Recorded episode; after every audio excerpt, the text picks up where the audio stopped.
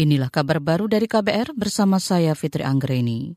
Partai Keadilan Sejahtera PKS menyayangkan pernyataan Presiden Joko Widodo yang mengakui cawe-cawe atau ikut campur pada pemilu 2024. Pernyataan itu disampaikan Jokowi saat bertemu pimpinan media awal pekan ini. Ketua DPP Partai Keadilan Sejahtera Mardani Alisera mengatakan Jokowi sebagai kepala pemerintahan dan kepala negara mestinya bersikap netral tidak berpihak ke mana pun. Pernyataan Pak Jokowi yang ingin cawe-cawe berbahaya sekali. Presiden mesti netral, imparsial. Presiden jangan merasa sok tahu, apalagi merasa menjadi pengawal utama proses pemilu. Biarkan rakyat mengambil perannya, biarkan para ketua umum partai politik membuat ijtihad. Ketua DPP Partai Keadilan Sejahtera Mardani Alisera meminta Presiden Jokowi lebih fokus memastikan agar pemilu 2024 bisa terselenggara sesuai asas langsung, umum, bebas, rahasia, jujur, dan adil atau luber jurdil. Pengakuan Presiden Jokowi soal cawe-cawe pada pemilu 2024 menuai kontroversi. Sebagian menganggap sikap Jokowi itu tidak etis karena tidak netral. Sedangkan sebagian lain menyebut cawe-cawe Jokowi untuk hal positif. Kita ke informasi berikutnya. Nilai tukar rupiah pagi ini melemah terhadap dolar Amerika Serikat. Transaksi perdagangan rupiah di pasar spot dibuka melemah hingga 0,15 persen dibandingkan sehari sebelumnya dan menembus 15 ribu rupiah per dolar Amerika.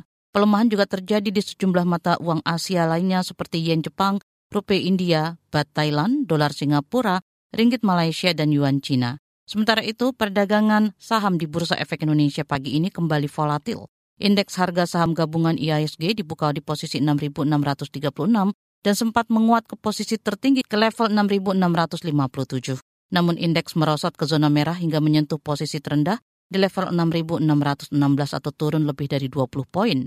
Dikutip dari RTI Bisnis lebih dari 250 saham lemah, 170 saham menguat, dan 230-an saham stagnan. Pelemahan juga terjadi di hampir semua bursa saham Asia, termasuk pelemahan terbesar terjadi di indeks Hang Seng Hong Kong yang turun hingga lebih dari 2 persen.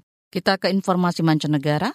Lebih dari 350 ribu warga diperkirakan sudah lari meninggalkan Sudan sejak kekerasan meletus di negara itu lebih dari sebulan lalu. Perang meletus antara tentara Sudan dengan kelompok paramiliter. Perserikatan Bangsa-Bangsa PBB menyebut ratusan ribu warga itu mengungsi ke negara tetangga seperti Mesir dan Ethiopia. PBB meminta dunia internasional kembali menggalang dana bantuan kemanusiaan untuk para pengungsi. Sejauh ini menurut PBB sejumlah negara sudah melakukan aksi bantuan bagi pengungsi, termasuk Jepang dan Tiongkok. Tiongkok menyumbang sekitar 2.400 ton beras, sedangkan Jepang mendonasikan 3,5 juta dolar Amerika Serikat atau sekitar 50 miliar rupiah dana bantuan. Demikian kabar baru dari KBR, saya Fitri Anggreni, salam.